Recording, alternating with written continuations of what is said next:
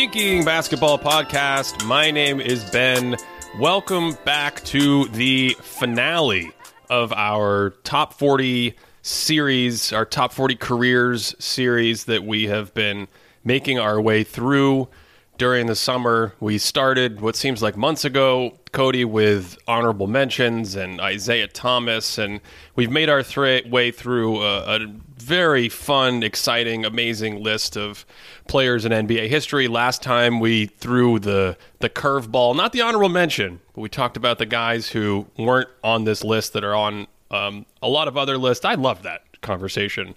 Today we have to put a bow, we have to put a ribbon on this entire thing, and we have to talk about the player with the most valuable career in NBA history based on this criteria. And of course, this is the sort of Mount Rushmore, the the goat candidates that you often see from the 1960s. Bill Russell from the 1970s, Kareem Abdul-Jabbar from the 80s and 90s, Michael Jordan, and from the 2000s, the 2010s, the 2020s, and the 2030s, LeBron James, who feels like he's been playing forever at a high level. It's getting it's getting a little ridiculous. I don't. How do you feel about this athlete longevity? these days where Tom Brady's like 50 and he's and he's playing football. Roger Federer just retired from tennis. He played for like 19 years. I, I don't know what's going on. How do you, what do you make of it? Well, I actually want to turn this around and ask you a question. How were people making of Kareem in the late 80s? That's what I want to know because people had to have been watching him in like 87 and being like, what is going on? How is this guy still like just destroying people with this hook shot? I feel like because it was the hook shot, because people don't love big men, because it was Kareem and his reputation and all the stuff going on in his life in the in the 70s in the United States like I feel like it was kind of brushed aside but if it was a figure if it was a different kind of figure that was beloved and he kept going at this level I feel like people would have been losing their minds because because Kareem played he played uh, 3 years at UCLA but you couldn't play as a freshman. So he was at UCLA for all 4 years.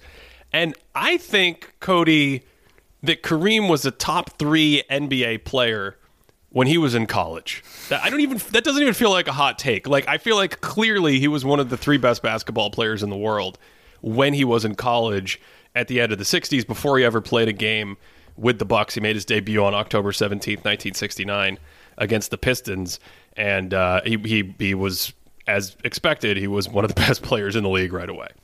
I kind of like the Wilt play we talked about a couple episodes ago, where there's like the flash and he's catching the ball at 13 feet. There's a similar type of.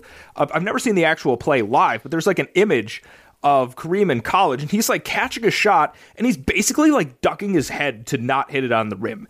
And I feel like that's a interesting thing about Kareem as you think about the hook shot, but like early Kareem was really, really athletic for being what was he seven? Was he seven four, seven three?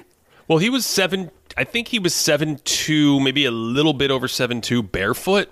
And so that means that if you do the height inflation and you do the thing with shoes, that he certainly could have been listed at seven four and gotten away with it. I mean, that's basically what happened to Ralph Sampson. Ralph Sampson and Kareem, when you look at them together, are probably pretty similar in height.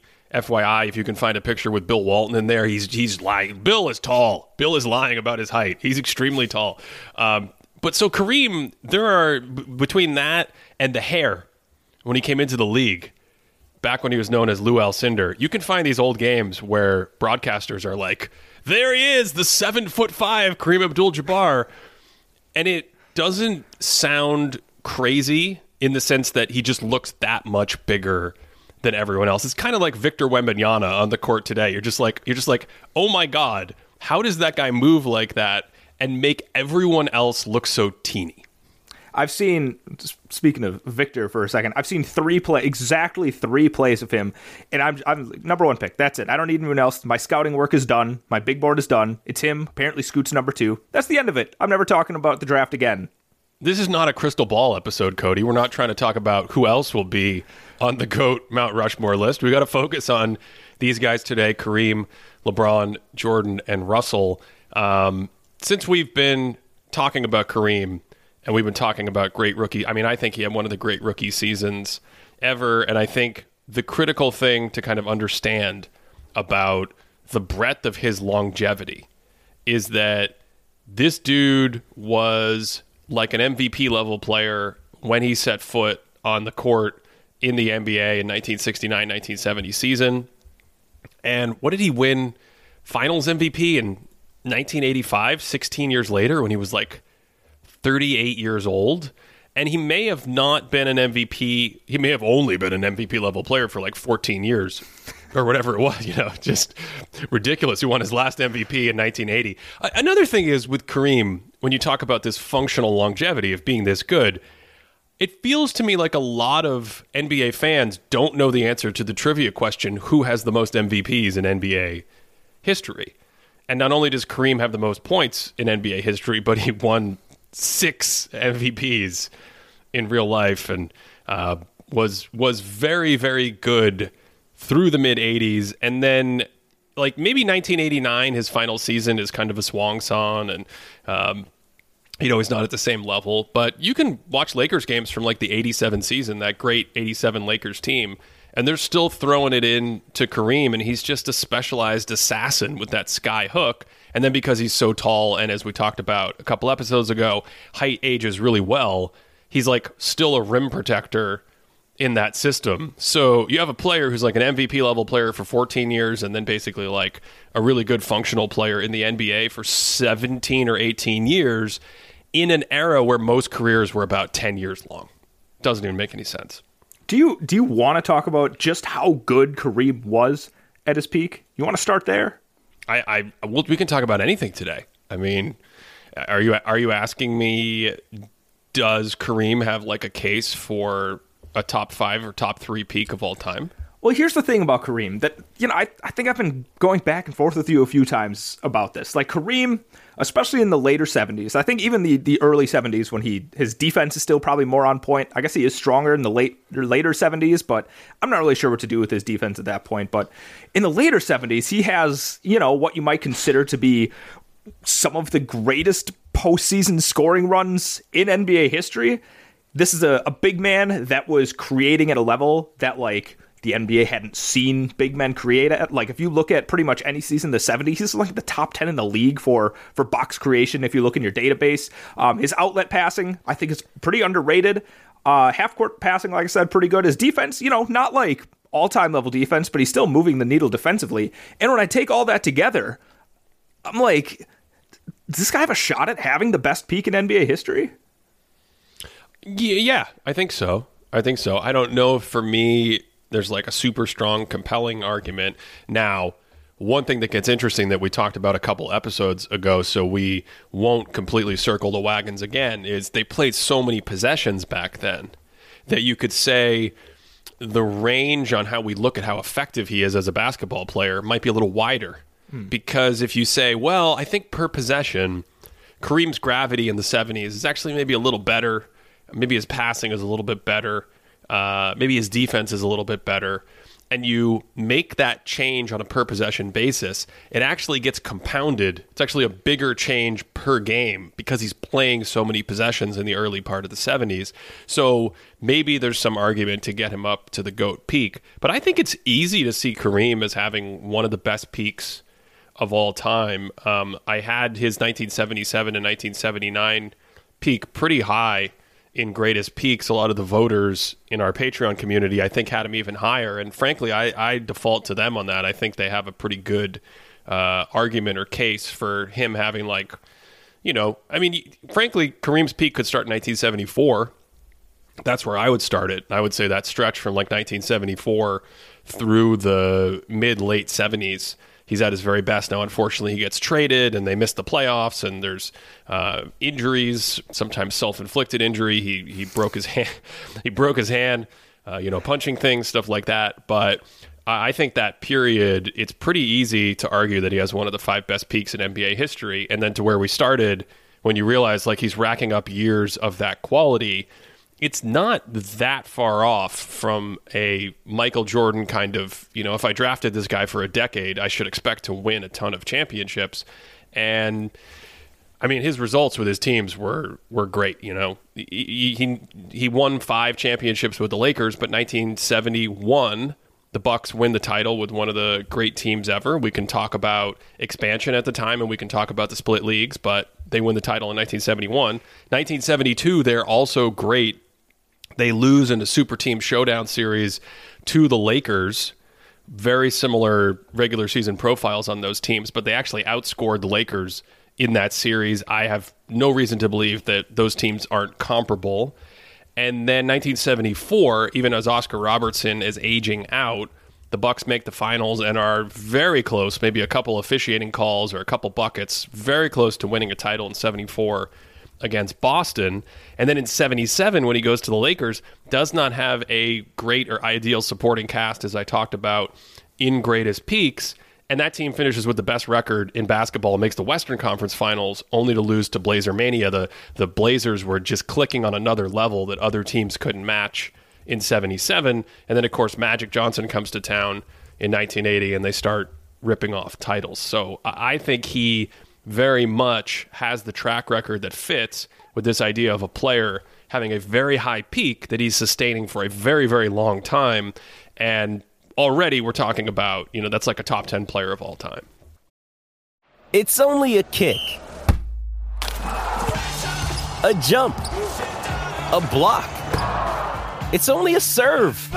It's only a tackle. A run. It's only for the fans. After all, it's only pressure. You got this. Adidas. So let's leave the implications of him maybe having like a goat peak aside for right now. Let's just let's just push that to the side. Um, and you know, going back to '74, I'm pretty sure this is.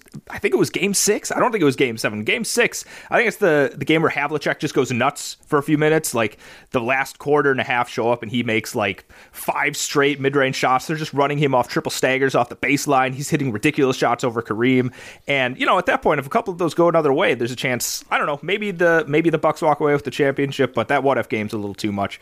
But anyway, what I want to lead up to is not everyone always holds that opinion about Kareem. Uh, you brought up the Discord. We actually have a couple questions from Discord users, and somebody by the name of Body Scarns from Discord. Body uh, Scarns. Body Scarns. It's a great name. That's excellent. Basically asks, like, what is Kareem's low end evaluation for his offense if we, uh, given the fact that maybe his his offense dropped off against top defenses, especially in a diluted league. So I guess there's two parts. Like, did Kareem actually drop off against stronger defenses? And if so, like, what does that do with his offensive range in your mind? So this is from our our Thinking Basketball Discord. Uh, Thinking Basketball we have a Discord community that helps with projects and things like that. They help with Greatest Peaks. Uh, Patreon.com slash Thinking Basketball if you're interested in joining and, and signing up there. So the idea is early in his career, Kareem has some incredible, incredible regular season scoring numbers, right? Like, actually, I think if you go to basketball reference and you look up Kareem – it almost looks like he's better when he's younger, right? Like his mm-hmm. stats. And I think a lot of that is just because the league is is is truly diluted. You had rapid expansion. The league went from like 9 teams to 18 teams in a handful of years at the end of the 60s and early 70s. And in addition to that, the ABA was spawned, and the ABA was pulling talent. Rick Barry left for the ABA, Julius Erving, George Gervin, all these other guys went. They're really good players at the high end in the ABA. So you had a league that had less talent, less competition. That allows Kareem to come in and put up better numbers when he's younger. But the spirit of the question is if you actually look at the playoff numbers, he doesn't look better. It doesn't look like his peak. So his regular season scoring numbers were incredible, like 29 points per 75, adjusted for league environment at 11 percentage points ahead of the league in true shooting. If you're new to the series, uh, that just basically means he's about a 29 or 30 point per game scorer in modern terms, and it means that his points per shot, you know, adding free throws a- as a shot, um, put him at about you know if league average is 55% on those shots, he's at like 66%. Another way to think of true shooting is take all free throws and three point shots and convert them to two pointers. What would your percentage be? That's what true shooting is. So if league average is 55, Kareem's at 66, that's astounding. Uh, for the regular season, that's 99th percentile all time in volume and 99th percentile all time in efficiency. He has that in 1971 in his second year and he has that in 1972 again in his third year. And this is happening as he's becoming a better passer. And I think he really improves uh, in the passing numbers statistically from 1970 to 1973. And in 1973, again another great scoring year. The NBA is probably the the quality of competition is probably getting a little bit better compared to 1971. But Cody, when you look to the playoffs, his scoring numbers in those early years are down. Now you'll see something like 24 points per 75 plus 6%, 24 points per 75 minus 3%, 20 per 75 minus 3%. And so the question is like what's going on there? How does he change as a player through the middle and later parts of the decade? I have been on record as saying I think his peak was later on. Um, I think he added muscle. I think he added strength, and I think guys that could like figure out how to sit on that sky hook and push him off his spot had some effectiveness. But to answer the question directly from our our friend Body Scarns, um, his numbers against like good and bad defenses, we've talked about it before in this series. If you look at defenses that were two points ahead of the league in terms of their season long efficiency, or two points worse than the league, and you say we call them good and bad defenses, his numbers are in line with most players. They don't get better. They're not great against weak defenses during that period, but we, we looked them up right before the show, and they, you know, he loses a couple points per game and his efficiency goes down a little, but that's that's pretty standard. So I don't think it was something about crumbling against strong defenses at that point. I just think he just keeps getting a little bit better overall as a player through the rest of the decade. I was looking up some numbers too to maybe to back this up a little bit, see what the context is, and the the best way that I could separate is like, all right, he played 16 games against Nate Thurmond between 1970 and 73, and then he plays 25 playoff games not against Nate Thurmond. Now, I find this really interesting because you said there's really not much of a change between uh, good, bad defense, at least not to the point where you'd be like concerned about it. But in the 25 playoff games, these are these are more raw numbers. You know, I didn't I didn't era adjust it or anything like that. So in the 25 playoff games without going against Nate Thurmond, he averaged 31 and a half points per game on 55.6% true shooting. In the 16 games against Nate Thurmond, those dropped down to 24.4 points per game on 46.8% true shooting. So um, like a negative eight drop off in both statistical categories whenever you face Nate Thurmond. So is that like a, a case like you're talking about? Like Nate Thurmond just like had his number, Kareem didn't have the tools to go up against a strong defensive player? Or is this also just like a, another notch in Thurmond's belt where it's like this is actually probably one of the best defensive players in history? Yeah, if you don't know, Nate Thurmond is one of the great defenders in league history, and maybe more so than someone like Russell his calling card was this incredible post defense. He was very strong. Um, he was he was long and mobile. Really cool to see Nate Thurmond play in 1964 during that Wilt Chamberlain project, and they would play him at like small forward. And he was agile enough to get around screens. So you have to think almost maybe like a Kevin Garnett. You almost have to think of a guy who's really long, mobile and also very strong and could probably play the angles and understood what was happening in the post. Made him a devastating post defender. And yeah, that's a great example. Like, you got to go up against Nate Thurmond and you haven't figured out how to solve that riddle yet. It's going to be hard for everyone, even Kareem and um, maybe an older Kareem could have done better. Like when I see film, I do think his ability to score, his his outside shot, his passing reads and setting up in the positions that he wants to set up in are a little bit sturdier. As he gets older, he puts on weight. That's another underrated thing about Kareem. You can watch, there's a couple great documentaries about him, and he was really into martial arts and pliability and flexibility, trained with Bruce Lee, and he gets stronger. He builds up his legs throughout the 70s and into the early 80s, and I think that's something that that helped in this regard. So, um, yeah, still still a fantastic player and scorer, but um, Nate Thurm Nate Thurmond just shuts everyone down. No, he's just incredible. And you know, you you were talking about he added some more tools in the late in the late seventies. I feel like he was able to call on that post fade a little bit more. Like it wasn't just the hook shot. Like he had the right hand and you know the left hand hook was it wasn't as pretty. Like he had it, but I liked him being able to counter with a post fade a little bit more. That felt a little bit more accurate. And then you know comparing the numbers in the late seventies, like his 1977 1977 playoff scoring, especially if you filter for players that played at least 400 minutes in the playoffs, that has to be one of the greatest scoring postseasons in in NBA history. I mean, he averages 31.2 points per 75 possessions on plus 13.7. So this is we talked about in an earlier episode how rare it is to hit the 30 plus 10, and here he is. He's he's increasing both those 31 on plus almost 14. And you know, like he doesn't quite hit those heights, but again, in 1980, right? 1980, 29.6 on plus 9.9. So just barely missing that 30 plus 10 mark. So this is a dude that one, once he hits that height, like in the playoffs, he was just rolling. And that's kind of where I started with my first thing, where I'm like, I think we might be looking at a guy that that might have a good chance of having a goat level peak. In other in other words, there's a reason he's the all-time leading scorer in NBA history, and it wasn't because he jacked up a ton of shots. It was because he was really efficient and had this move that was uh, almost like a cheat code in basketball, especially a post-centric basketball that was played back then. And then defensively, there's that question mark of like, you know, how how good was he defensively?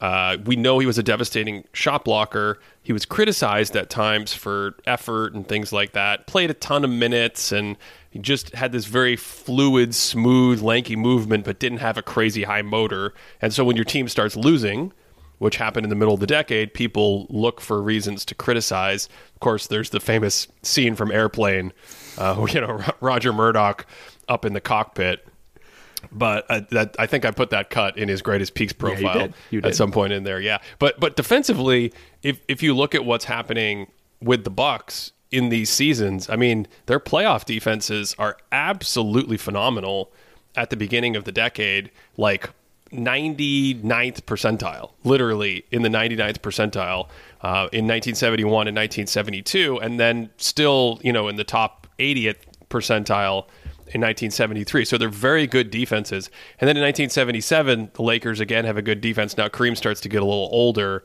and that falls off. But it's always been fascinating to me to see the Lakers' defensive success in the first half of the 80s. And I don't think a lot of people think about the Lakers defensively. We've talked about James Worthy being underrated in this series. You also have guys out there like Michael Cooper, but Coop didn't play 40 minutes a game and he wasn't a rim protector. Byron Scott, you could say maybe is a solid defender. You throw your Kurt Rambises out there, but I, I do think it speaks very well to how effective Kareem was as a rim protector. That later in his career, not in, not necessarily in the regular season, but in the postseason, you still end up with like top twenty five percent defenses in the playoffs over multiple seasons in the 80s looking at um, not only just how teams perform excuse me, how the Lakers performed against other teams' offenses based on their regular season stature, but using that method we've talked about a couple times in this series where we look at common opponents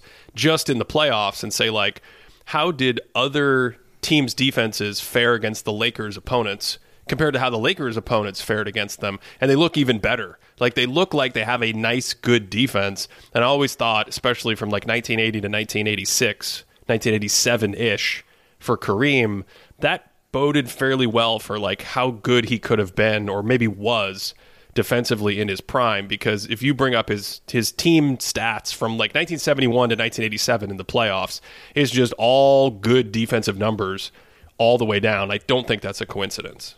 First, I love that you say 1977 he starts getting older, and you look at Basketball Reference and like that's a third of his career. Like he he still has the majority of his career to go. Uh, but yeah, when you when you go to the tape, like the rim protection is just off the charts. Like he's I, I, don't remember who you talked about with it. Maybe maybe it was David Robinson, one of the, the greatest peaks videos, just how quickly a player can get high. And Kareem, just because of his length, his height, also the athleticism, he gets really high really quickly and really good at meeting the, the ball to apex. Maybe getting him some goaltends once in a while, but I thought he was able, able to make some pretty incredible blocks. But beyond that, like the the horizontal game, like the the positional awareness we talk about with like Kevin Garnett, I don't think that's quite there.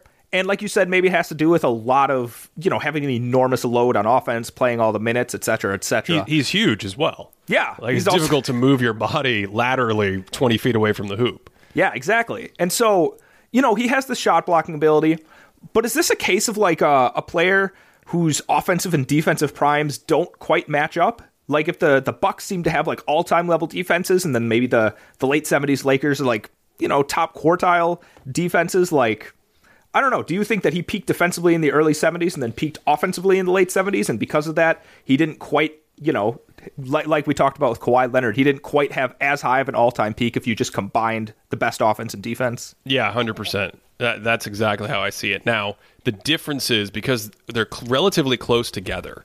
Like maybe you could say Kareem peaks defensively in his second or third season. I mean, I don't know. For Kareem and for Bill Russell today, it's murky because we don't have as much footage from some of the seasons. In Russell's case, we have a good number of games, just like with Wilt, because the Celtics were so popular and they won.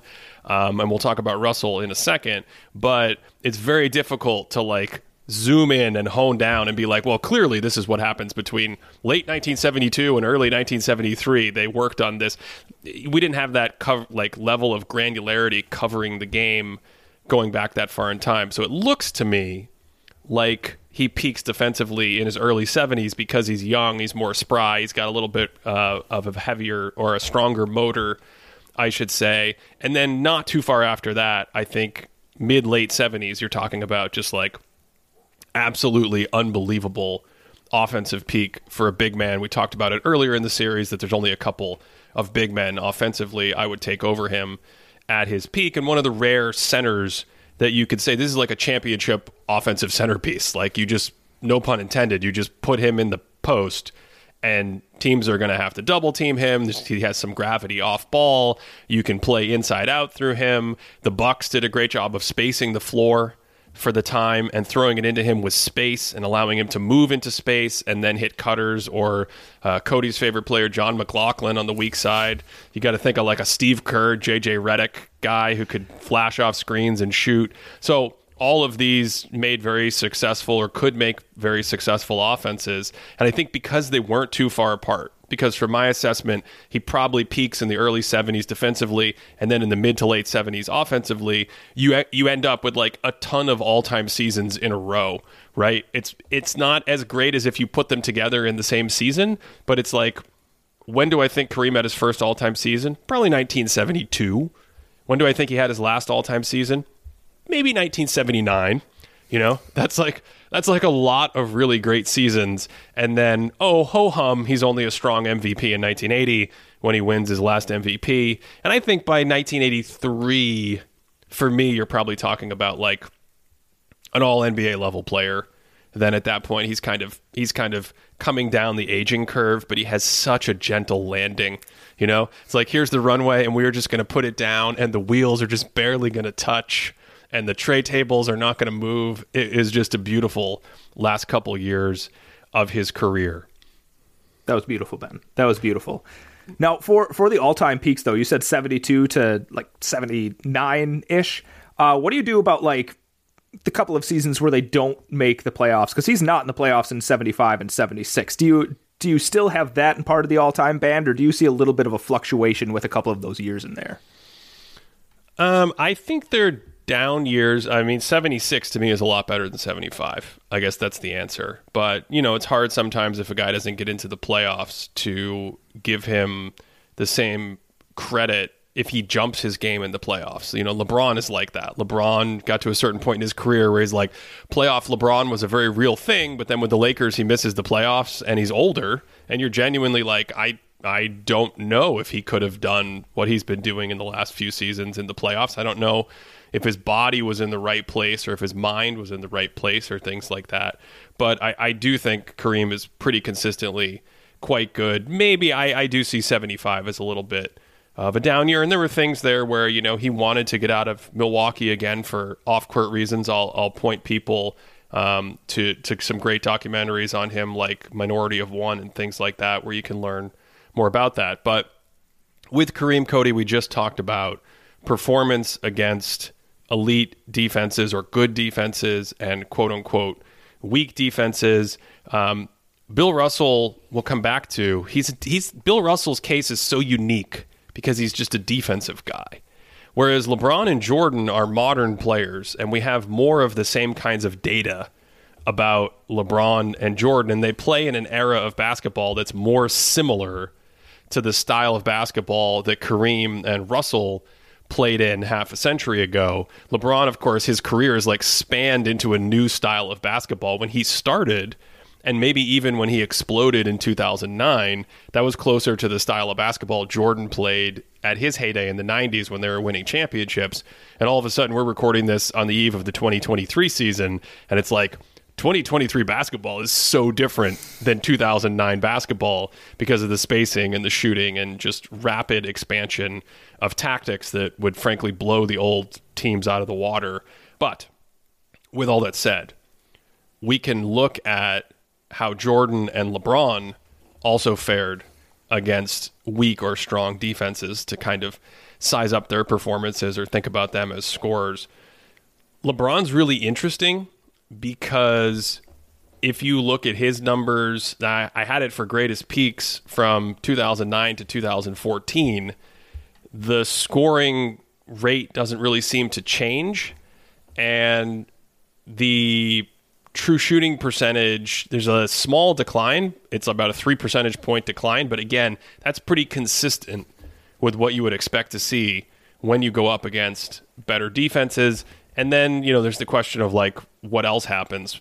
Interestingly enough, his assist numbers go way down against good defenses. That's one of the only big statistical changes. Like he gets to the free throw rate the same amount of time. He takes the exact same number of threes per 36 minutes. He makes makes them at 35% against good defenses and against weak defenses. We talked about this with Kevin Garnett, with Larry Bird. There are other players that you put them up against better defenses and all of a sudden maybe it's harder for them to get three point shots because maybe they're exposing something in weak defenses that good defenses cover up really well. Doesn't seem to be the case with LeBron. When we look at someone like Jordan, I think people might be a little surprised to hear that Jordan, well, his volume of scoring doesn't change when you look at good defenses or um, quote unquote good defenses or weak defenses. This is from like 1988 to 1993, that incredible period that he had, uh, that mostly I talk about in Greatest Peaks. The volume doesn't change. And again, his true shooting percentage goes down about four percentage points, which might be, you know, it's about what we expect or might be a little bit more than what we expect. So, all of those guys, I think, are kind of on the same ground there. Uh, three of the greatest scorers in league history. I don't know if you want to talk more about Jordan today. I, I did, you know, I did just do another video on the evolution of him at the beginning of the summer, so I, I would point people to that. We can hit Jordan where we need to hit, but Russell is not going to be in this conversation as a scorer because that's not his calling card at all. The question with Russell is like, was his defense, was his offense a positive or a negative? I think that's a really interesting conversation. That's where I want to go with this right now. Stay stay with the time period, maybe go up to the to the two guys that people are maybe most excited about hearing about. But I think Russell's a really interesting conversation because you just said you want to know like what his offense is like. Like I I don't know. I think his peak offensive season in the playoffs seems to be like 1962 it, according to your database, he averages like 16.6 points per 75 on plus six. Like those are John Stockton. Good. It's like John Stockton scoring numbers, right? John Stockton scoring numbers. But when you talk about creation, like we talked about Kareem, you know, top 10 in the league, like even compared to guards, Russell's getting like fewer than one original creation per game like a lot of the the passing action they do is they would like set him up on the free throw line and it was kind of like a proto split type action where they'd give it to him and a couple guards kind of run at him and you know stuff would happen. He's not necessarily making the reads. Not saying he couldn't make reads but like that was mostly how they used him. And so he's I, I don't think he's getting a lot of value from from passing and creation necessarily. So when we take like the scoring numbers that, you know, aren't really moving the needle that much, they're they're efficient not all the time, but in that season they're efficient. And we also take these creation numbers. Where do you place him offensively? Is this an overall slightly negative offensive player? Do you put him at neutral? Do you think he's not hurting the team much, so he's actually a plus a, little bit? I don't know. How did you place his offense? I think his offense when he's younger and the seasons you're talking about is a slight positive. Um, when he was younger, let, us just take a step back. With Russell, one of the craziest things about him is that he looks so consistent regardless of what year you get a game from.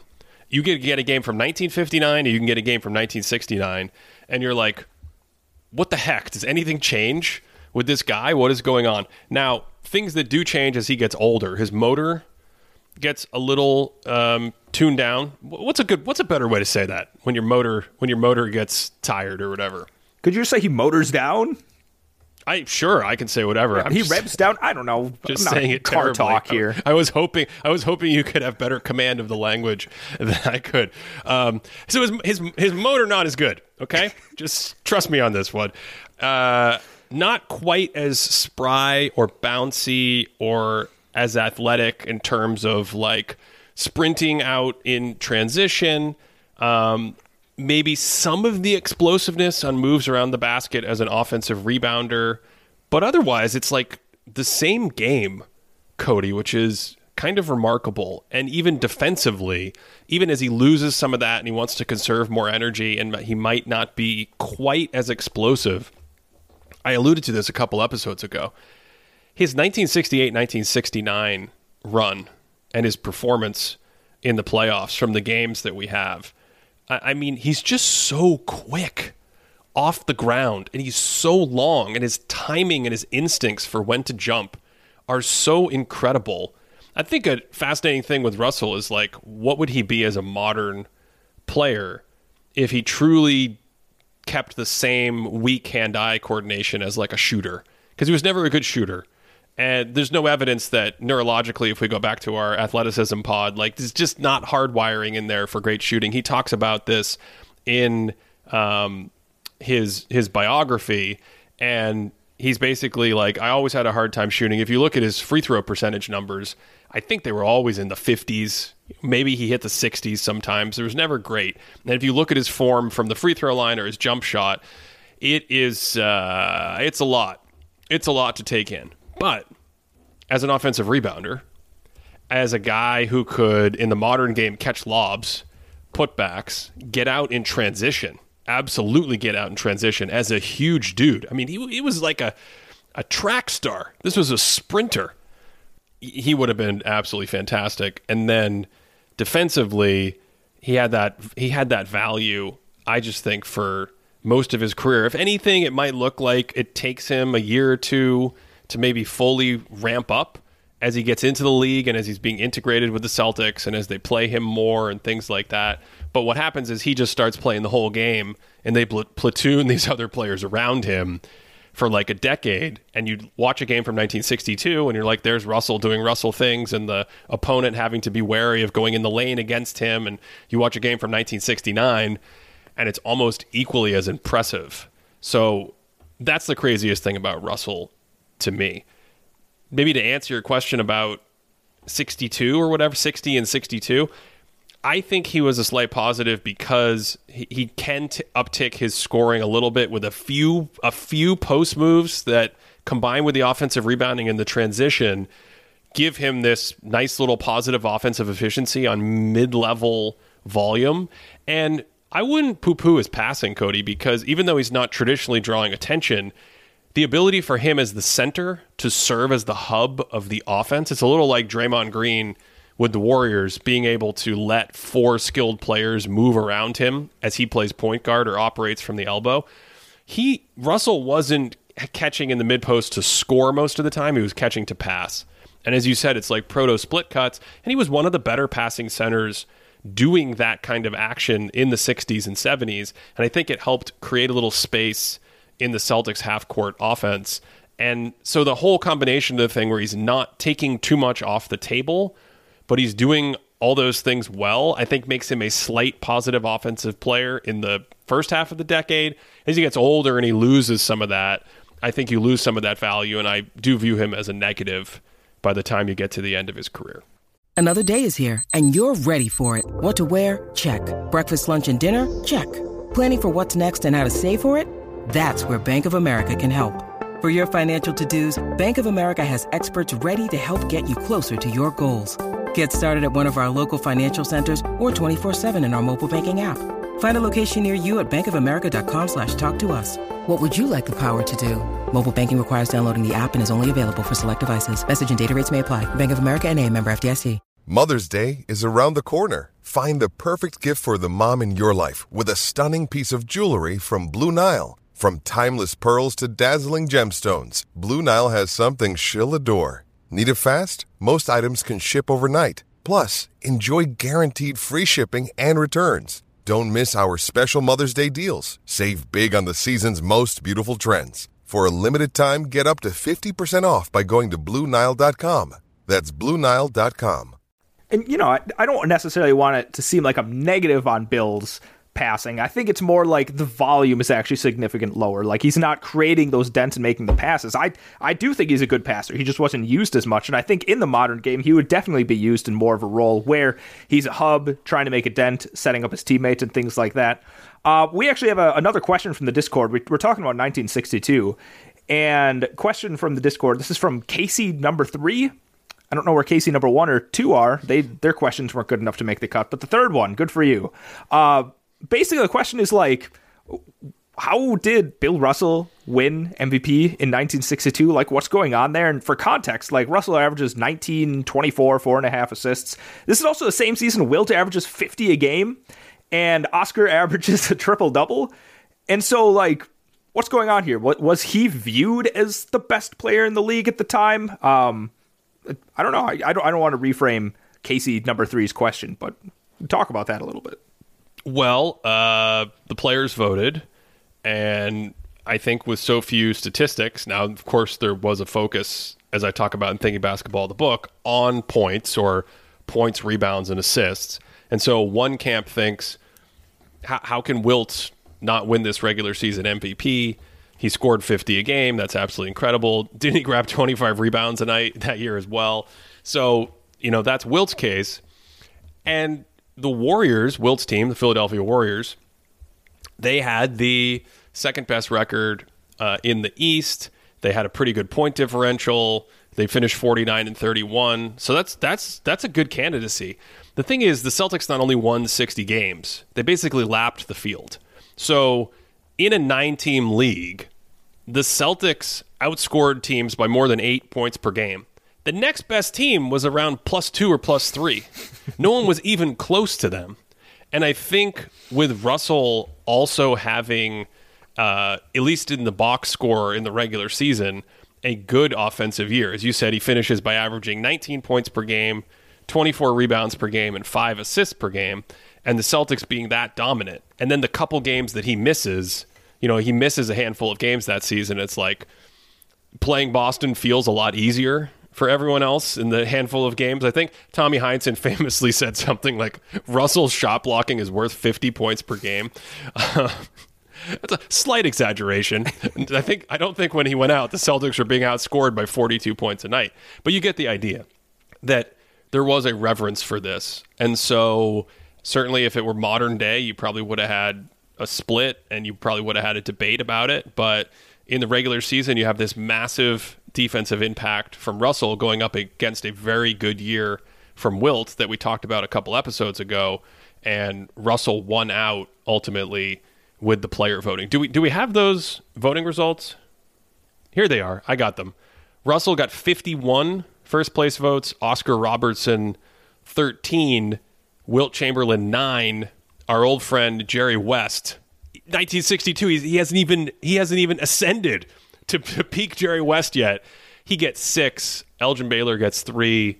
This was this was back in a time when they were just handing out MVP votes to everybody, which maybe is a better way to do it. Maybe it's less groupthink back then than there is today. But that that's kind of the status of the of the 1962 season, and I think it segues us nicely into the question of how good could Russell's defense have been? Could it have been as valuable as a guy scoring 50 points per game?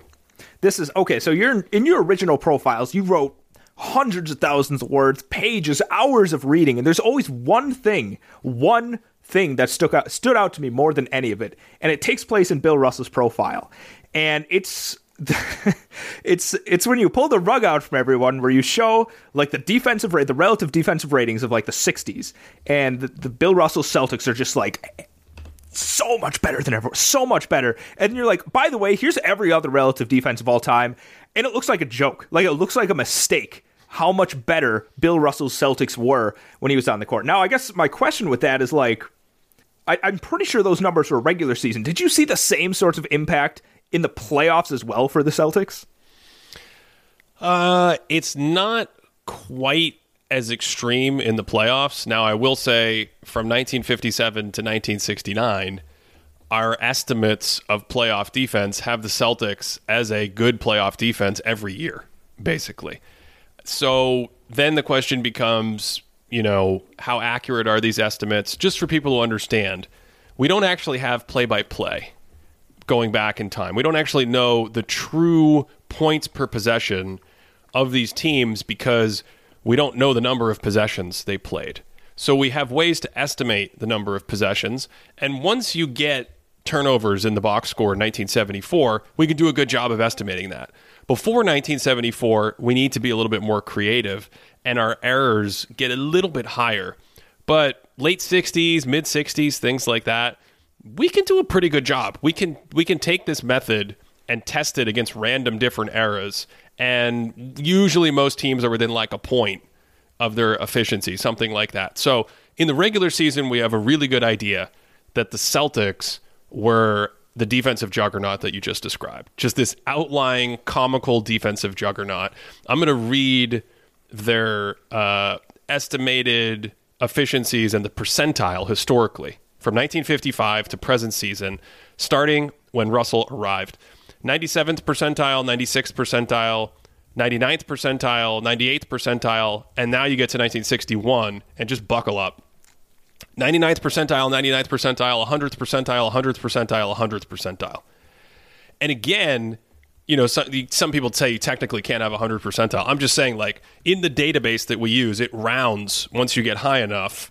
And that means you're talking about one of the top 10, top 20 regular season defenses of all time, eight, nine points ahead of league average.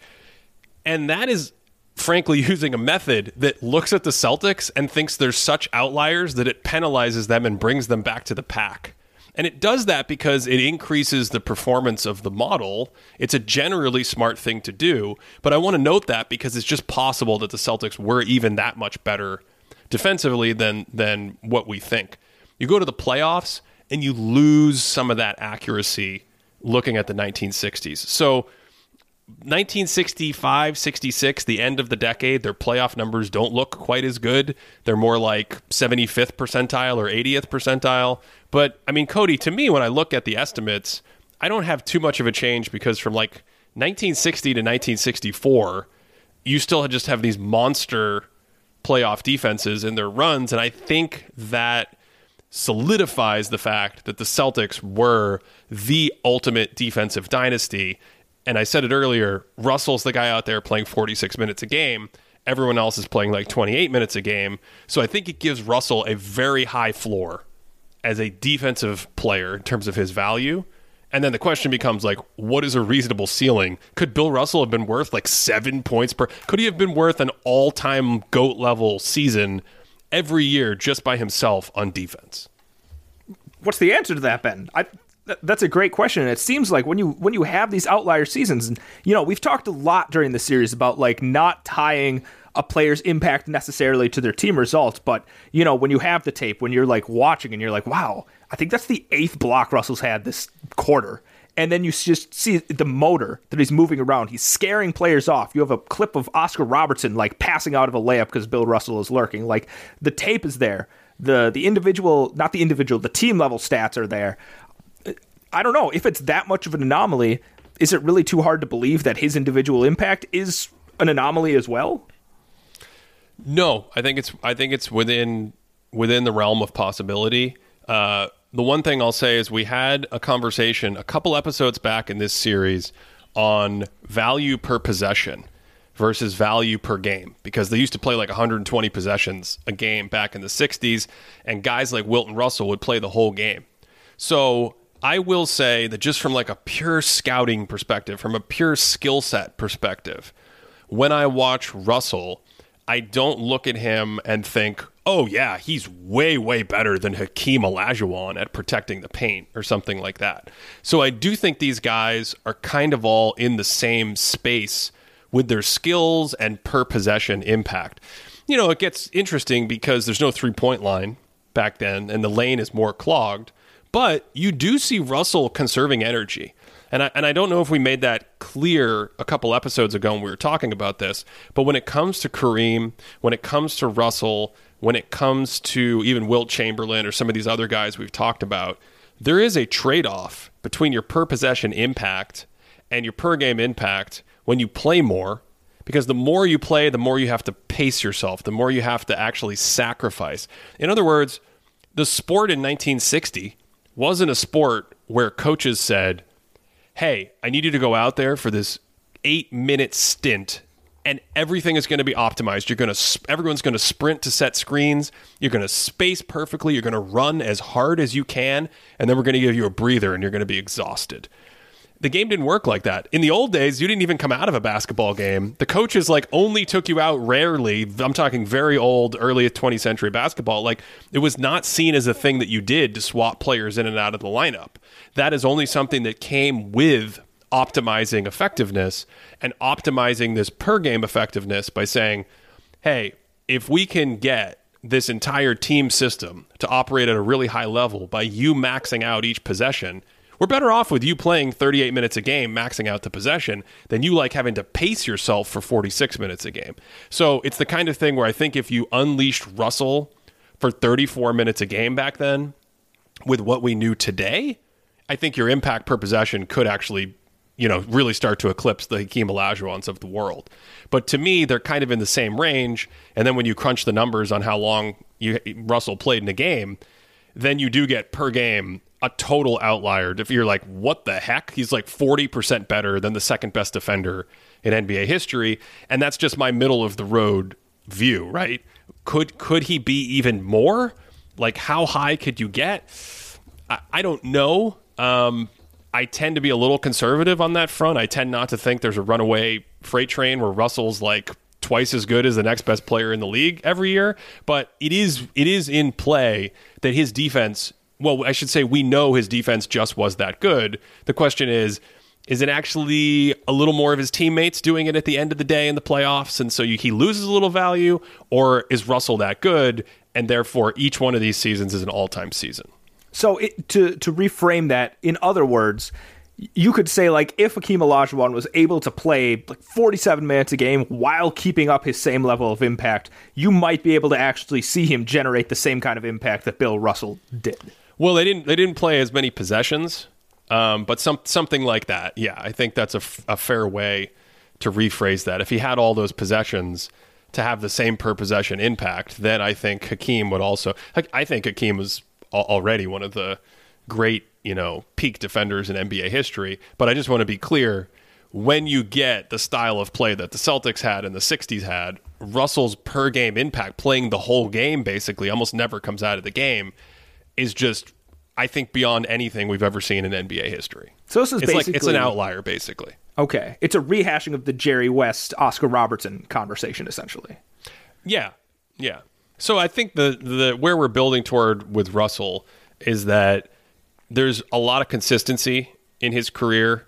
Um, you know, he becomes player coach at the end of his career, and he's he's older. I, don't I don't try to separate those two things. I just I almost view them as two separate people. There's Bill Russell, the coach, and then Bill Russell, the player, and the coach happens to be distracted by playing the game half the time. But they won two more titles at the end of his career, which is incredible. And I, I think they won two titles uh, on the back of his defense. And even if you're not super high on those last couple years, I mean, I, I, think at the very worst, you're talking about a string of really strong MVP seasons starting in the late 50s and working your way all the way through the, to the late 60s.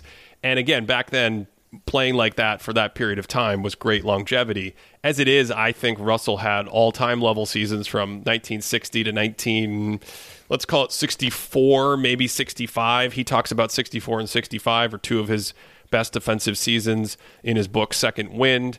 And the Celtics statistically look great in those seasons. And then, yeah, I mean, I've I said this before. I think you just got a couple ho hum MVP years to end his career, and then he walks off in the sunset with uh, 11 titles and 13 years. And the totality of that, Cody, I think gets you a high range for me in this project of uh, maybe second. I don't know if he could push if we give we talk about that high end credit. If he could be in the conversation for second, let's put it that way. Okay, we didn't talk about that for Kareem. Do you want to go? Do you want to talk about uh, Kareem's range for that, Well, or do you no, want to there's a- save that? There's a reason we didn't talk Oh. about that. I'm sorry. for Kareem. Yeah.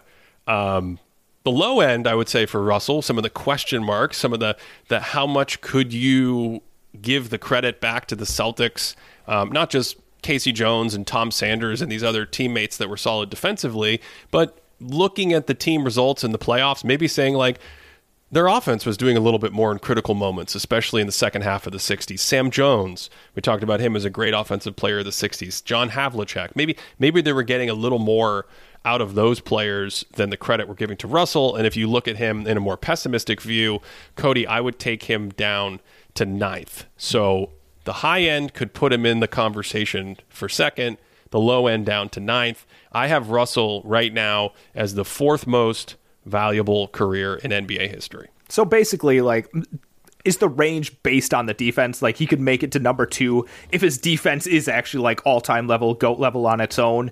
And then if you maybe take a little bit off that, he'd go back down to, to number nine. you, you would take a little bit off where I have him now, Okay. not just the goat. Yep, Yeah, not yep, just yep. the goat. Yeah.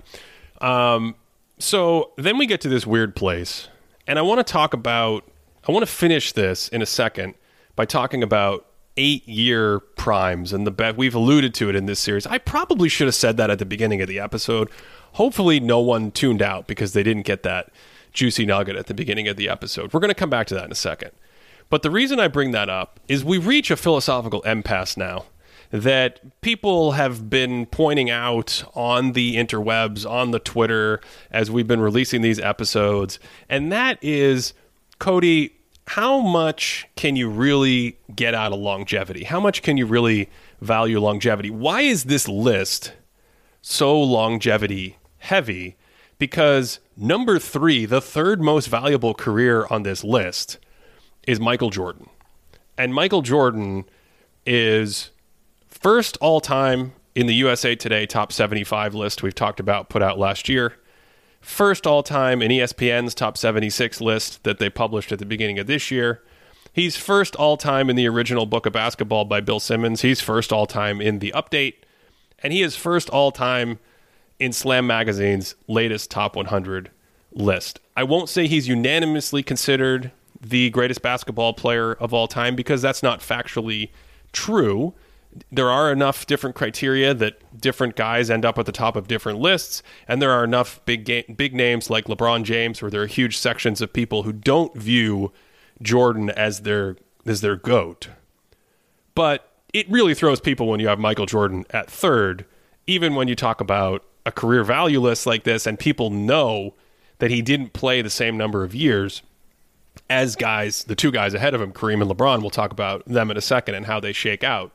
But does that feel weird to you? I mean, do you do you get this sense that like Michael Jordan as the third most valuable career is uh, is wrong? Doesn't feel right.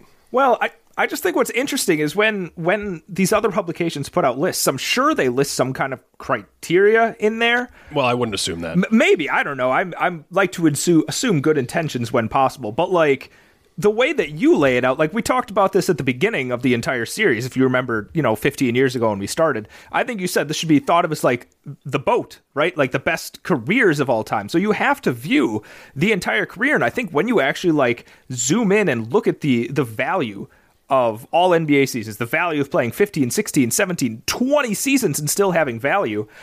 I, I don't think it's that far fetched to have Jordan down here. Now, if you change the criteria and you're like, we're talking about eight year peaks or one year peaks or three year peaks or whatever else you want to do, if you're all of a sudden change the criteria so it's like, look, we're bringing in championships and things like that, then no, I don't think there's any way you have Jordan down that low. But that's not that's not what this project is right now. So maybe it's because I'm so steeped in it. Maybe it's because this is all I've been working with. But when I hear it, I'm like, yeah, that makes sense based off the criteria we've been working with. Well, uh, to be very clear, the way we're adding up the value is it's a it's a just a sum. You're just adding one year to the next, and each year has a probability of improving a team's championship odds. So this is very team centric. It's very title centric.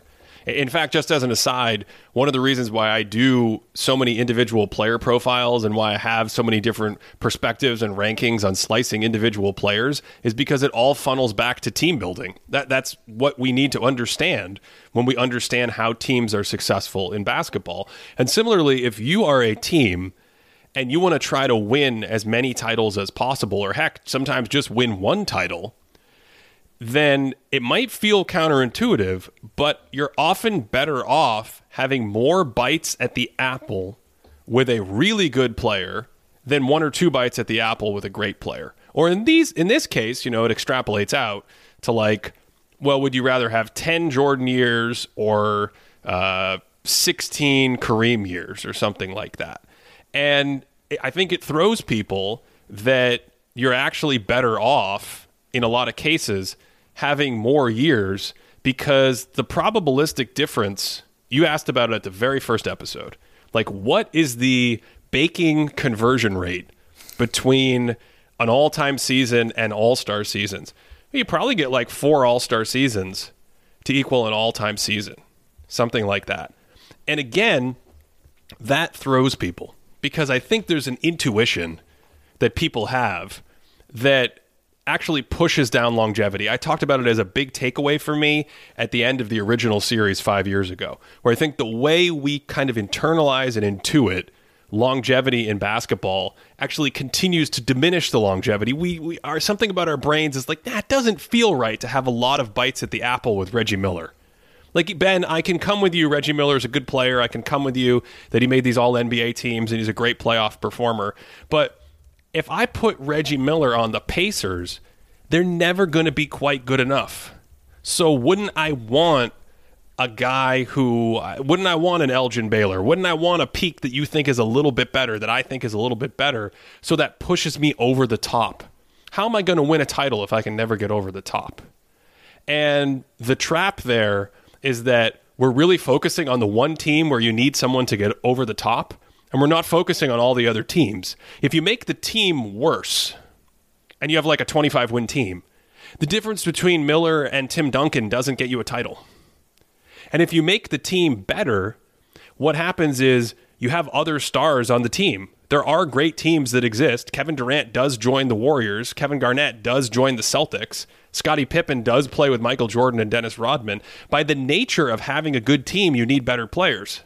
So when you get to the better teams, the difference between having a, like let's say the one I like to use, I'll have an article about this on uh, on our site for Patreons, patreon.com slash thinking basketball. That if you're interested in the math and the gritty math, I'll go into it. But the example I like to use, Cody, is 2015 LeBron or 2007 and 2006 LeBron?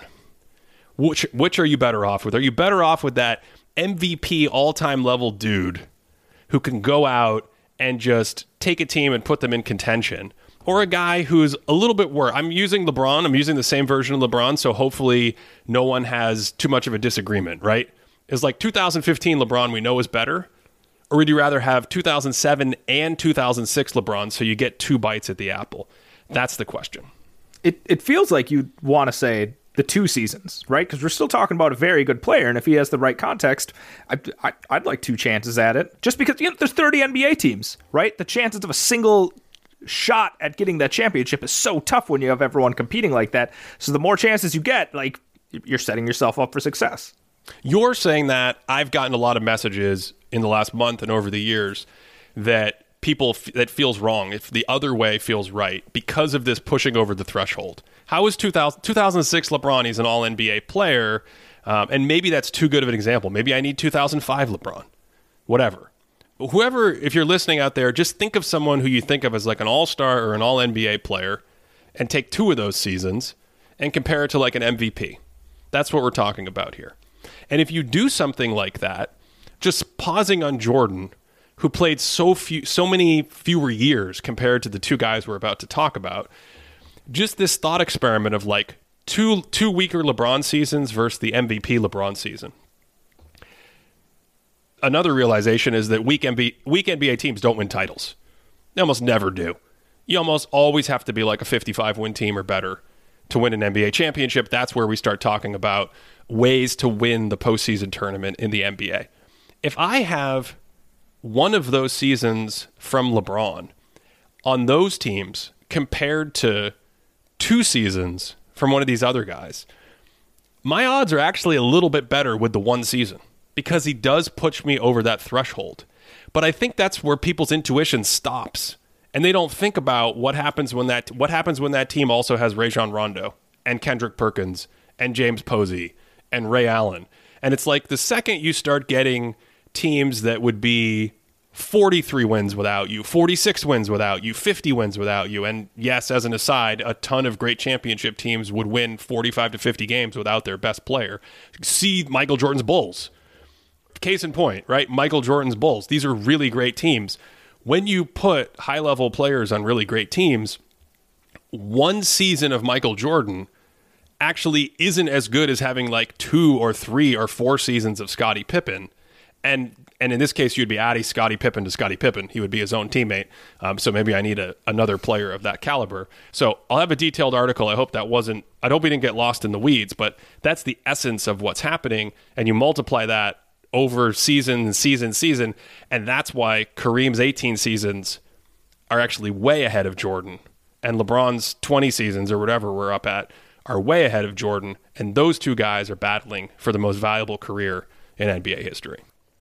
When you need mealtime inspiration, it's worth shopping Kroger, where you'll find over 30,000 mouthwatering choices that excite your inner foodie. And no matter what tasty choice you make, you'll enjoy our everyday low prices, plus extra ways to save, like digital coupons worth over $600 each week. You can also save up to $1 off per gallon at the pump with fuel points. More savings and more inspiring flavors make shopping Kroger worth it every time. Kroger, fresh for everyone. Fuel restrictions apply. So let's let's talk about LeBron then in terms of this uh, longevity here, because I think the other aspect of longevity is people think about like like uh, you, you get to a certain point like lifting weights and it becomes junk volume, right? You start hitting some reps and like your body's so fatigued that it actually doesn't count for anything, and it actually might be detrimental to a point. And I think there's a few players in NBA history, and you know I, I think Kobe Bryant's a good example. Is maybe his last season or two. Uh, he's not adding much value. Like if you're thinking about last seasons of NBA players, I don't know about you, Ben. I'd much rather have Duncan's last season. I would much rather have KG's last season rather than Kobe's last season. So, like, they get a little bit more value from that, right? And LeBron, what makes him so special is he's entering what? So he's entering year 46 right now. And he's still. I don't know. I guess that's my question to you. Where do you see LeBron at the moment? Is he. I, I don't think he's his all time level self is he at least like a weak MVP sort of player? Do you see him at an All NBA? Do you think he's a strong MVP? What, what is LeBron? Where is LeBron currently, um, or even this or last season? I guess I should ask. I think he's around week MVP, and then the question is, coming into 2023, will we finally see him slide down to like All NBA level, like we saw with Kareem? around 1983 or whatever. And that's the thing. Like coming into the league in 1969, like when Kareem did, to do that for 14 years is insane and maybe more comparable than LeBron coming in in 2003 and 2004 and doing that for 18 or 19 years or whatever it is. I don't think the trade off is LeBron wasn't in college when he was 19 and 20 and 21. He was playing in the NBA. So he adds some value by starting at an all star level when he's very young. I think Kareem would have had that all star level. And then I think LeBron gets to 2007 is maybe on the border for me, but he's clearly like in the MVP level in 2008. And then he just hits this all time level from 2009 to like, oh my God, Cody, I don't know, Two, 2018. But I kind of think his 2020 season is on the on the fringe there as well. So he's just amassing incredibly high value seasons over an incredibly large number of years compared to what's normal in NBA history. And Kareem is like the 1970s version of that. And so, yeah, I just think when you do this kind of method, when you when you look at it from this perspective, and as we said before, this is not the only way to do it. I'm deliberately presenting this in a clear, rigid manner so you can fold this into your own criteria. But I mean, I think we're like two MVP level seasons away for Jordan being able to get up into the that is the gap. The gap is enormous, which is why I said Russell could maybe get into the number 2 conversation and I feel the same way with Jordan. Jordan could maybe get into the number 2 conversation because Jordan was so good in such a condensed period of time and has like no fluff. The low end for me for Jordan is like 4 because you just go slightly negative on all his prime seasons, and he's still. I mean, maybe you could argue Shaq or Hakeem over him, but it's like it just doesn't take him down that far, and so you end up with Russell two ish to nine. Jordan's like two ish to number four. He's he's pretty locked in in that position, and that leaves LeBron and Kareem uh, as the two best careers. So okay, well, one question from the Discord, and I want to stick on 2014 at some point here. Maybe we'll see where we go with this conversation. We've been talking for a while. Uh, but a, a question from the Discord was in your initial profile on LeBron, it looked like 2014 was probably his peak offensively, but there's this like LeBron play like what, is it? Playoff LeBron is a thing, right? Like his regular season numbers are good. Like you wouldn't you wouldn't not take LeBron's regular season numbers, but you know, 16, 17, 18, these seasons when he goes into the playoffs, he becomes just like like a monster. Like it's ridiculous how much his numbers shoot up. Like his creation skyrockets, his volume skyrockets, his efficiency skyrockets. So how do you take a a player like this that's maybe like you can kind of see him going uh you know, revving it down, I guess, like we were saying earlier, rev- motoring down a little bit in the regular season and upping it in the playoffs. And do you actually see like a huge offensive development from him? And I think this is a question from Dr. Murph, Dr. Murph from uh, from Discord. Revving it down, I like that. Yeah. That's a nice way to describe the the motor declining. Revving it down. Um, I I don't actually think that 2014 is clearly LeBron's peak. So so just to mm. clarify, I think his offensive peak. Uh, is in these is in this period from like 2013 2014 Miami through this evolutionary period out to like 2018 in Cleveland. And I use the term evolutionary period somewhat hazily my friend because it's not just LeBron that continues to evolve and grow. It's the league. This is the radical shift taking place in the league where spacing explodes, three point shooting explodes, and the league downsizes. Now, if I told you LeBron James's strengths are playing with three point shooters around him, he's actually bigger and stronger and physically more advantageous than everyone driving to the basket. And he has a super high IQ basketball brain to figure out where more complex defenses are going to counter him what league change would help him the most? Anything that would open it up and give him more space to operate. And more three point shooters to yeah. hit. Yeah. And I think that's exactly what happened. And when you look at a game from like 2013 and you look at a game from 2018, that pops like crazy to me. Uh, I did a video last year called The Evolution of LeBron, where I do include some of those plays throughout the last decade, year to year turnover. And you can just see him using his space, using his size, and I really think, as great as LeBron James is, if the league never changed, you would have seen a more traditional downward aging arc in the 2010s.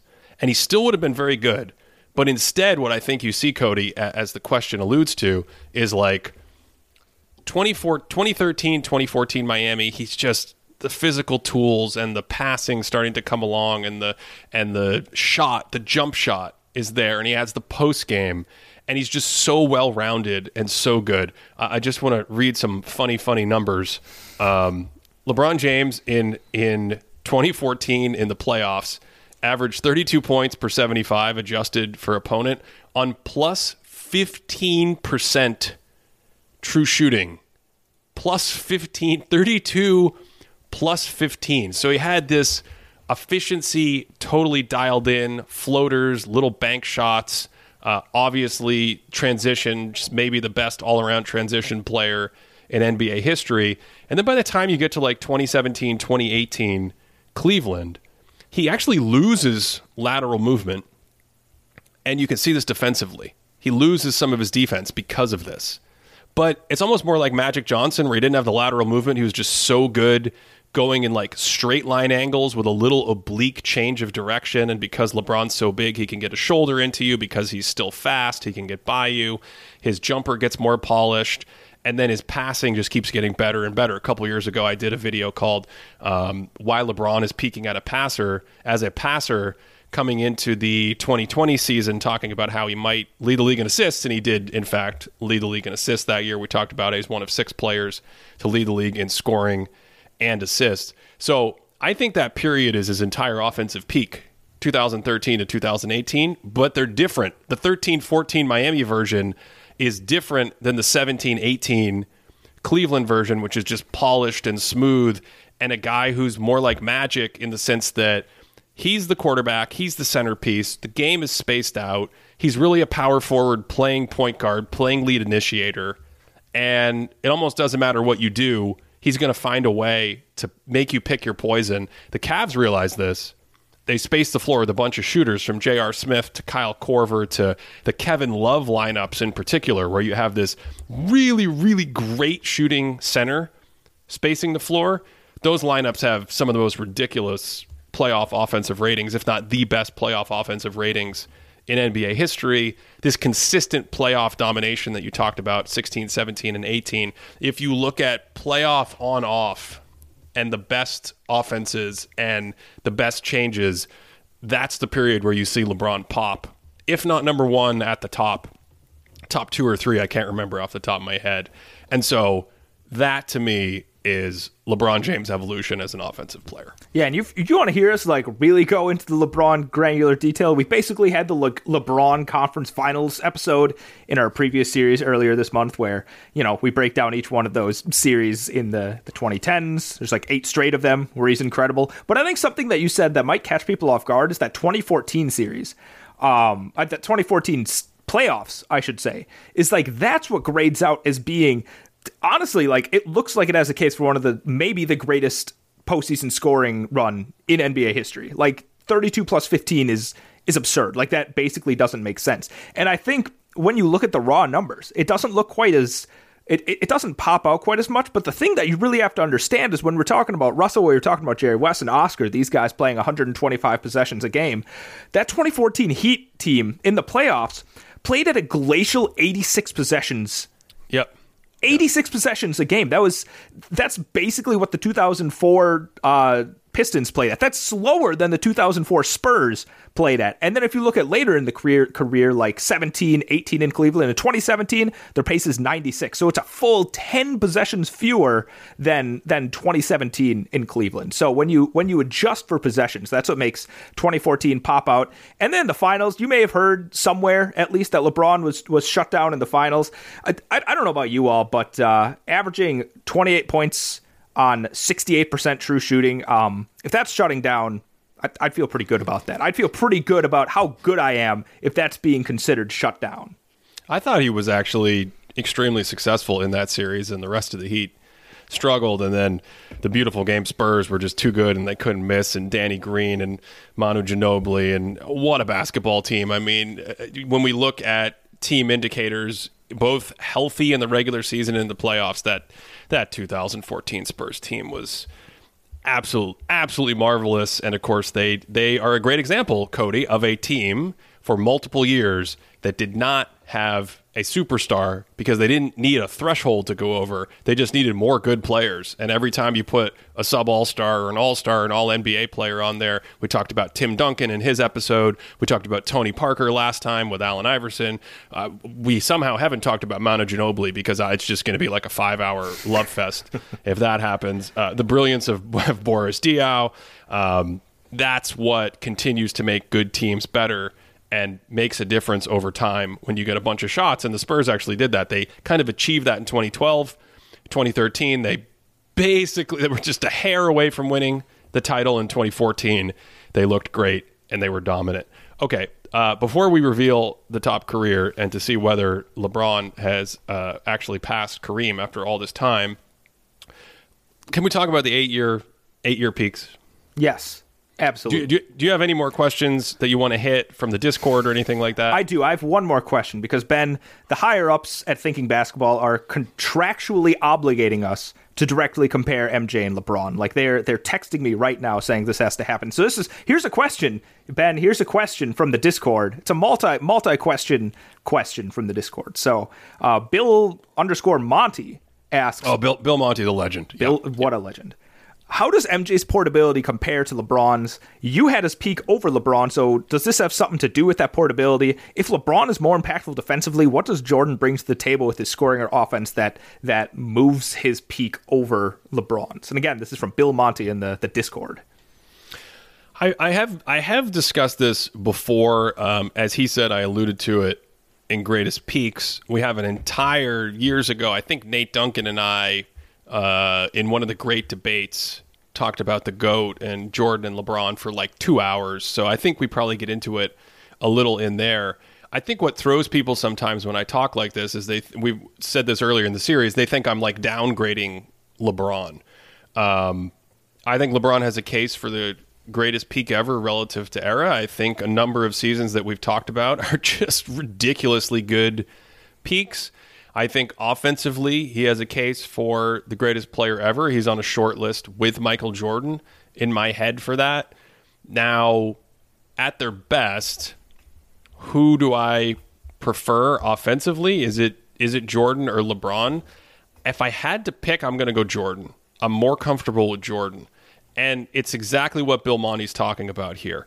I'm a little bit more comfortable in Jordan with Jordan because of all the soft connective tissue in between things that allow him to play in different systems and still be Michael Jordan. And that's where people get confused. It's like, well, LeBron is an offensive rebounder. He can get a mismatch in the post, and we know he's a devastating cutter. So why do you say he has no value off ball? No, it's not that he has no value off ball. It's that you, like Magic Johnson, like all these on ball guys, you want LeBron to be making the decisions and have the ball, which means you need to take players and say, okay, Chris Bosh, you got to learn to shoot threes. And I don't think that was the wrong decision, by the way. I don't. I am certainly not in a camp that says LeBron reduces Kevin Love and Chris Bosh to role players. Kevin Love is a great outside shooter as a big man, and you don't want to try to run championship offense through Kevin Love in the post when you have LeBron James on your team and you have LeBron James and Kyrie Irving in that case. So that's not what I'm saying. But the difference is, yeah, you want to play a particular style with LeBron and you want to orchestrate everything around him having the ball. And that's just always going to make it a little bit more rigid to play that style and a little bit trickier to play with other high end players. Whereas with Jordan, I feel like you can get Michael Jordan by having him play more on ball or play more off ball. He's very quick with his actions. So he doesn't eat up oxygen. And yet at the end of the game, you're just like, what the hell? He just got, how did he get these scoring numbers? He decide, what? What did he do in this 30, 35 points per game in the series on like plus 8% efficiency? And of course, Jordan is a very good passer. Um, he carves up the defense. He's great in transition. He's great in the half court. He can play all these different styles. So I'm just a little bit more comfortable with like Jordan off ball, like the back cuts, the feeling of where to go to the post, when to go to the mid post. Um, all of that is the thing that kind of breaks the tie, if you will. Or, or in other words, what I'm saying is there are teams that are constructed where you'd actually want LeBron, I think, if you were going for a higher ceiling. But overall, in general, I think I go a little bit higher on Jordan offensively just because of that. But I think they both have a case for greatest offensive player ever. I don't. This, this doesn't necessarily um, give credence to the fact that Jordan might have the goat peak, but I, I just have to call out that '93 finals. I don't even know if that's necessarily Jordan's peak, but you know, from games two to game five in '93, he has 42 points, 44 points, 55 points, 41 points. Like that 55 point explosion, uh, game four, 1993, that might be my favorite Jordan game to watch. That's like Dan Majerle, known as like a defensive stopper. Um, they're just switching every, like Kevin Johnson, it's your turn. Charles Barkley, it's your like. Can anyone stop this guy? And he's just like, there is no defense. Like it doesn't exist. I'm getting to the rim whenever I want, and it when you see that and like the ways that he's able to score against you, it's just like th- this guy just knows how to, to to improvise on the court. He can just kind of do it all whenever he needs to. This is a perfect segue into my eight year rankings. Uh, and I like the eight year rankings because I feel like it's much closer to the traditional way people value players if they're going to do an on court kind of thing. You know, there's there's nothing off court about this series. None of this says anything about how I feel about these players, their personality, their leadership, their contract sizes, the economics of it. You know, whether they're going to change teams and be mercenaries. Like Kawhi Leonard doesn't get penalized because he, he just he can change teams whenever he wants. It's amazing. So let's let's talk about my eight year rankings. We've alluded to them at other points in the series. If I were to just look at eight year stretches and I'm not going to be nitpicky or do ranges or anything, um, but just eight consecutive year stretches, excluding years where guys missed for injury. I would have Steph Curry at number 10. He was 16th on this list. I would have him at number 10. That's because I think very highly of his peak, his prime years, and he's now strung together enough consecutive prime years at that level. At number nine, I would have Wilt Chamberlain. At number eight, I would have Larry Bird. Number seven would still be Tim Duncan. This is what I mean about Tim Duncan. There's nothing, nothing changes. It's hard for people to be like, ah, Tim Duncan, he was the greatest player ever. But it's also equally as hard for people to be like, Tim Duncan, you can't have Tim Duncan ranked 16th. That that doesn't seem right. Um, six and five again would be Shaq and Hakeem. So Shaq and Hakeem kind of have an amount of longevity that is commensurate with maybe the way their primes or extended peaks lined up. I would have Russell four. I would have Kareem three, which says less about Kareem and more about the craziness of the two guys ahead of them. I would have LeBron second, and I would have Michael Jordan with the best eight year consecutive run in NBA history. And I think that is closer to more traditional rankings than just truly summing up the total of everyone's career. Just a, another Jordan thing here. If you if you in your database you sort uh, all uh, inflation adjusted points per 75 of anyone that score uh, anyone that played over 400 minutes in the playoffs, seven of the top 10 scoring seasons in the playoffs are Michael Jordan. Like this is a dude that just like brought it every season in the playoffs. But when you look at this rank, do you because I know you love your ranges. Is there a possibility Kareem sneaks up to number one, or are you pretty convinced it's either LeBron or or or you're pretty convinced that Jordan is solidly at number one? No, I'm convinced that Jordan or LeBron are number one. I think it would take I think it would take a ton. I would have to go to the really high range on Kareem uh, I think to to get him up at the LeBron Jordan level. LeBron Jordan are really close because they just smashed together these all time level seasons for like almost a decade. So I, I, w- I will say this you know, we talked about how impressed I was with someone like Jerry West. Jerry West doesn't really have enough of these years because of the injuries. So if you took his last year in his in his eight year run in like 1970 or whatever it is, and you applied it to his the two years that he misses with injuries in that stretch, he would be in the top ten. I think he would go to like seventh or eighth. You know, so there there are ranges. Like Kobe, Kobe doesn't make the top ten. He is another guy who, like in 2004 and 2005, has down years.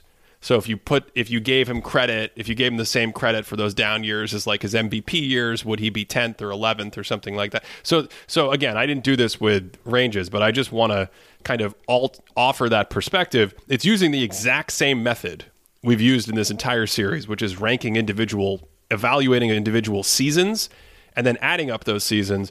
In this case, we're just stopping at 8 seasons, the the 8 consecutive seasons and again, whatever whatever way you want to rank it to, to the listeners out there, like it all depends on the criteria you're following. We just talked about longevity, their entire career, what we just talked about the last two minutes, eight year peak. Maybe you think it's three year peak that's most important, but like whatever it is, you have to consistently follow that that criteria. And I think if anything, that's that's sort of what this uh, series has been unveiling. I guess. Well, they they don't. Other people don't have to. They can do whatever they want. Um, we're, make it we're up gonna, as you we're go. gonna yeah we're gonna try to follow the criteria. So so with that said, um, both Kareem Abdul-Jabbar and LeBron James, as we just outlined, have put together uh, a, a, about twenty great seasons of basketball that come from different eras.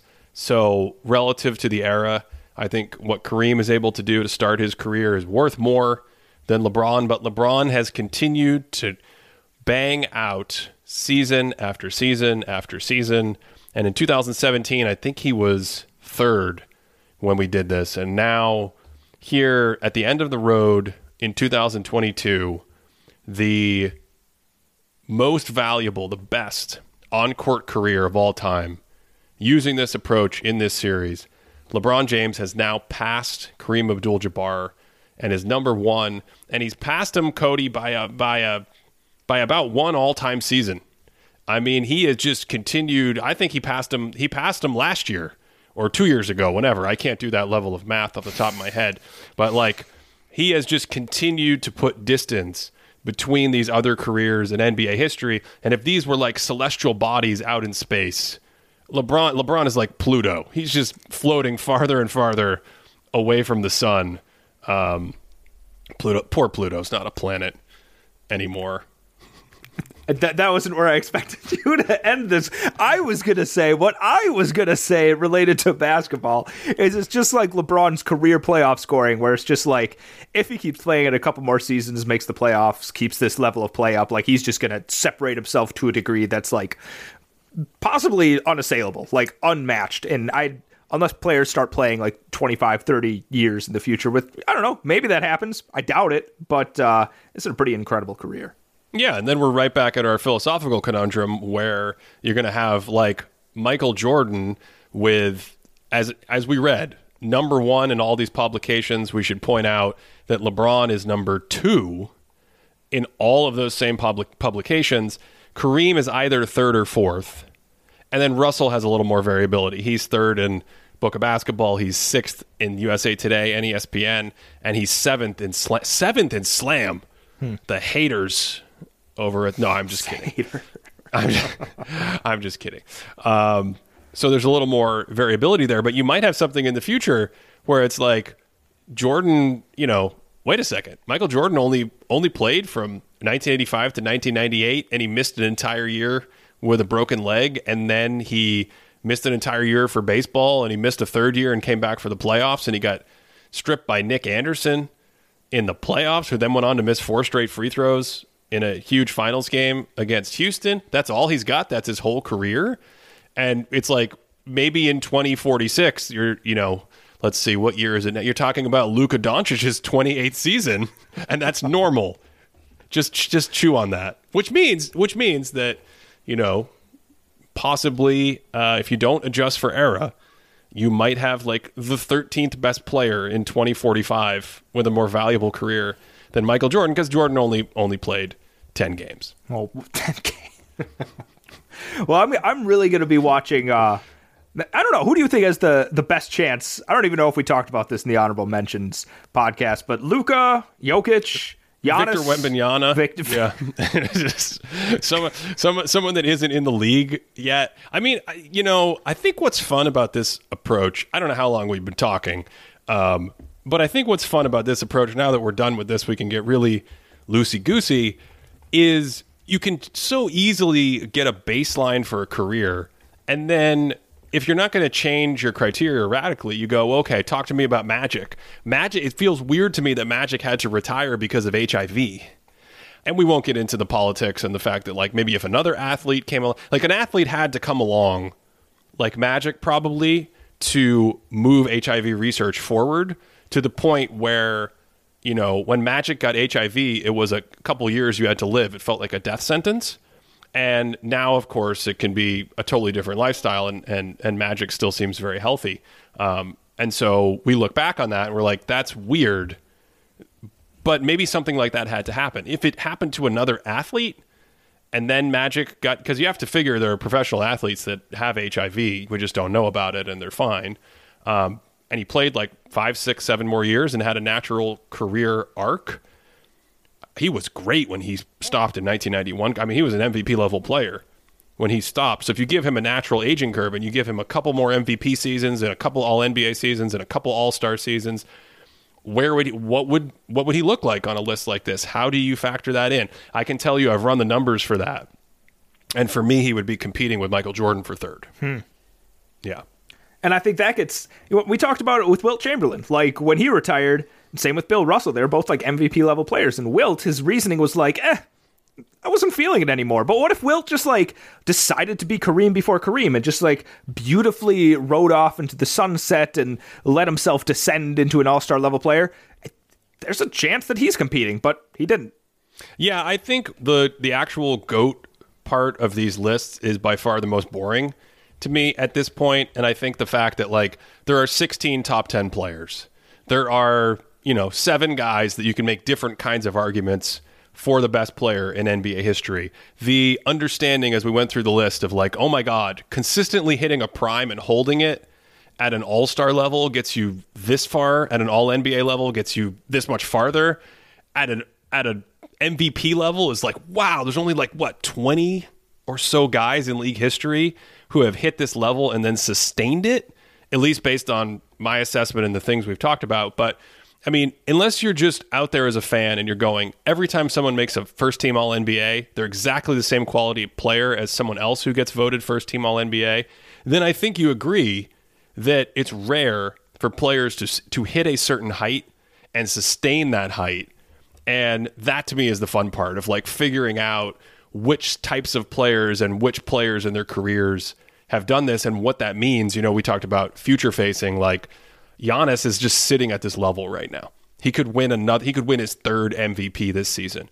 Jokic is just sitting at. Jokic could win his third MVP this season, and then the fact that you can stay healthy and play at that level makes such a difference to your team. This is where the longevity part comes in. Even if you want to don't want to extend it out as far as we have in this series, where it's like, what do what does the NBA look like in four years?